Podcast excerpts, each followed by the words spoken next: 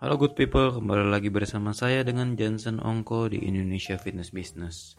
Pada kesempatan kali ini saya ingin membahas suatu hal yang sangat penting sekali karena umum terjadi di industri kebugaran kita yaitu penggunaan kata siksa atau menyiksa, disiksa atau apa pun itu yang berhubungan dengan siksaan. Entah kenapa saya juga heran kadang-kadang kenapa orang suka sekali para trainers terutama menggunakan kata menyiksa ini yang sebenarnya sangat negatif ya. Cuman sering kali tidak disadari oleh mereka bahwa hal tersebut sebenarnya juga kurang baik untuk karir mereka dalam masa depan. Ini kebetulan saya juga mendengarnya tidak hanya dari satu dua orang bahkan dari ratusan trainers yang melatih kliennya di berbagai kota di Indonesia uh, torturing ya kalau bahasa Inggrisnya. Nah, kenapa ini jadi masalah? Karena di saat kita mengatakan latihan atau exercise itu sebagai suatu hal yang menyiksa, itu apa ya? Jadi membuat mereka bisa saja tertekan. Bahkan even though mereka enjoying the session dan kemudian come back for more dengan wah udah lama nih nggak disiksa sama trainer gue itu disebabkan karena si trainernya duluan yang menggunakan kata siksaan itu sendiri. Nah, motivasi dalam jangka pendek ini sangat berbahaya sekali untuk karir seorang personal trainer atau fitness trainernya itu sendiri.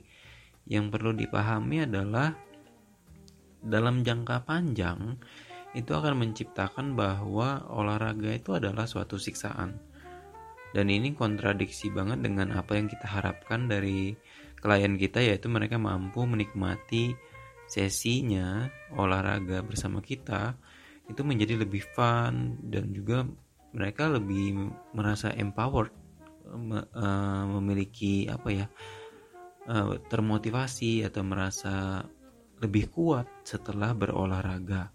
Nah, itu tujuan utama seben, uh, utama dari kita melatih klien kita. Jadi uh, selain menciptakan stres yang tidak perlu karena olahraga itu sendiri sebenarnya adalah suatu stres ya. Kemudian mereka merasa anxiety atau merasa takut apalagi tuh uh, klien-klien yang masih baru ya di industri kebugaran dan apabila mereka menjumpai uh, sistem pelatihan yang Eh, dengan kata siksaan ini itu membuat mereka jadi keder atau takut untuk kembali lagi.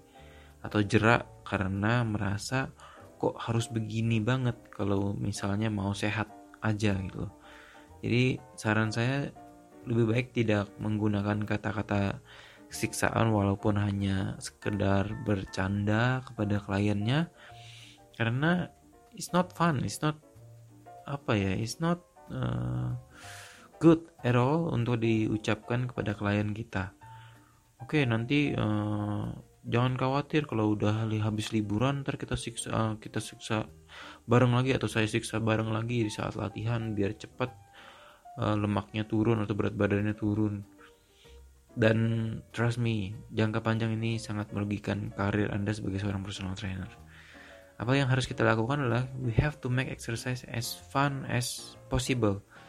Fun itu bukan berarti tidak membuat latihannya tidak menarik ya atau tidak intens ya. It's so much different.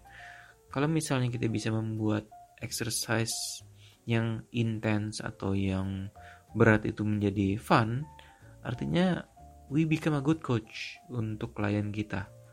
Tidak mudah dan bukan berarti juga kita harus menjadi seorang coach yang apa ya yang fake yang palsu dan membuat sesinya itu tidak tidak merepresentasikan jati diri anda sebagai seorang mungkin yang memiliki coaching style yang keras misalnya seperti uh, military fitness bootcamp.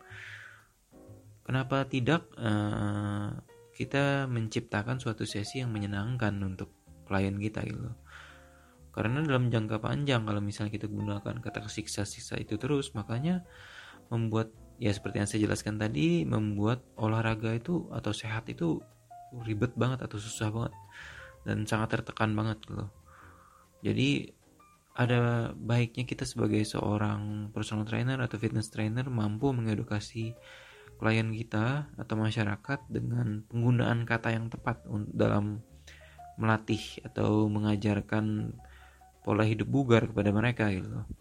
Dan dengan mengatakan setiap sesi harus disiksa itu membuat mereka tidak bisa listen to uh, your body. Jadi maksudnya itu adalah memang betul uh, kita memang harus push our limits once in a while kita harus memaksa diri untuk dapat ya ini prinsip progressive overload ya harus mampu memaksa diri untuk keluar dari zona nyaman tapi untuk keluar dari zona nyaman itu sendiri tidak harus dalam bentuk siksaan atau misalnya ancaman atau kata-kata yang nanti malah membuat lebih banyak masalah daripada memberikan mereka solusi untuk hidup sehat gitu loh. So peran kita sebagai seorang trainers, sebagai seorang praktisi kebugaran adalah make them smart. Don't make them like a slave atau atau membuat mereka seperti apa ya budak gitu loh disiksa lah atau apalah itu ini jujur saja saya eh, kadang-kadang miris sekali dengan para coach yang menggunakan kalimat-kalimat yang kurang pantas dalam melatih kliennya ini. Jadi bagi seluruh pendengar, saya harap dapat menjadi suatu pencerahan kepada Anda untuk tidak menggunakan kata-kata yang tidak pantas ini loh. Karena dalam jangka panjang, trust me, it will not help your business at all. Kita harus menciptakan environment yang menyenangkan, yang fun, yang benar-benar empowering untuk klien kita, sehingga mereka bisa lebih uh, ini ya menikmati gaya hidup sehat itu sendiri dan lebih konsisten. Kalau misalnya ya anggap aja seperti kita misalnya anggap diri kita sebagai kliennya. Nggak mungkin kita akan kembali lagi kalau kita merasa tertekan untuk berolahraga di satu tempat. Dan apabila kita menganggap gaya hidup sehat itu sulit untuk dijalani atau harus torturing harus disiksa dulu maka saya yakin relapse atau kembali mengikuti gaya hidup yang buruk itu akan lebih mudah dilakukan oleh klien-klien kita.